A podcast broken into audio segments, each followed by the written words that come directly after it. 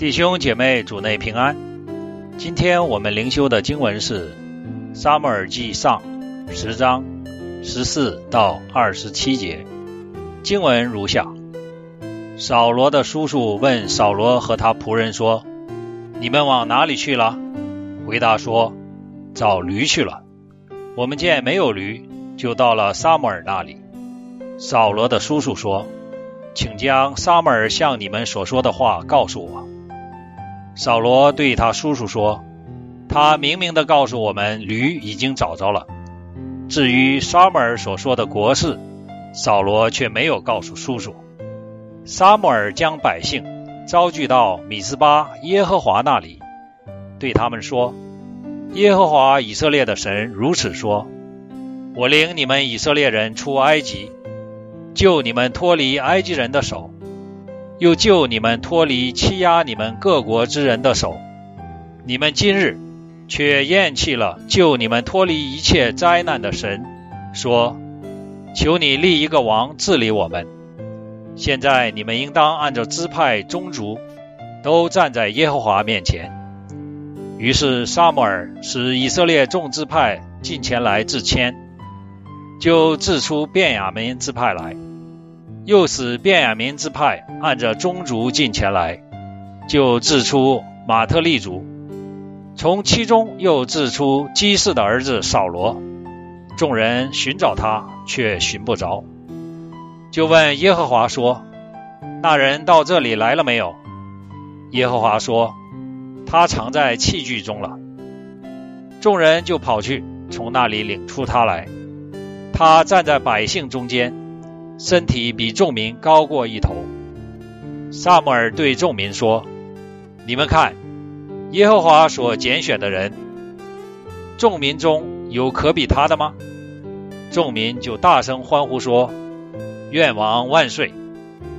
萨母尔将国法对百姓说明，又记在书上，放在耶和华面前，然后遣散众民，各回各家去了。扫罗往基比亚回家去，有神感动的一群人跟随他，但有些匪徒说：“这人怎能救我们呢？”就藐视他，没有送他礼物。扫罗却不理会。下面是灵修的分享，题目是“民主驾驭神主的悲剧”。近几个世纪以来。民主制度成为一股巨大的浪潮，推动世界的变革与进步。从某些方面来看，民主制度造就了对人权与自由的重视，活跃经济的交流，对信仰与政治的自由也多有贡献。然而，从属灵的方面来看，民主固然为人类带来许多益处，但对于消减人类罪恶的能力。却不比其他制度更有果效，甚至我们可以说，在面对人类那最根本由亚当而来的罪性而言，任何人为的制度都是束手无策。这也是为什么，在民主之上，若没有上帝更高权柄的约束与管制，那么人类最终只会在优渥的生活中不断的堕落。并且出现国家性、世界性的道德危机，甚至更可怕的是，人类将出现心灵的危机，开始寻求一位偶像的统治，自我造神，并甘愿成为奴隶。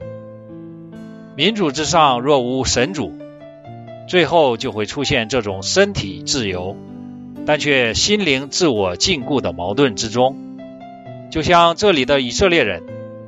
他们原是自由的，有上帝与他们同在，应该一无所缺，无所惧怕。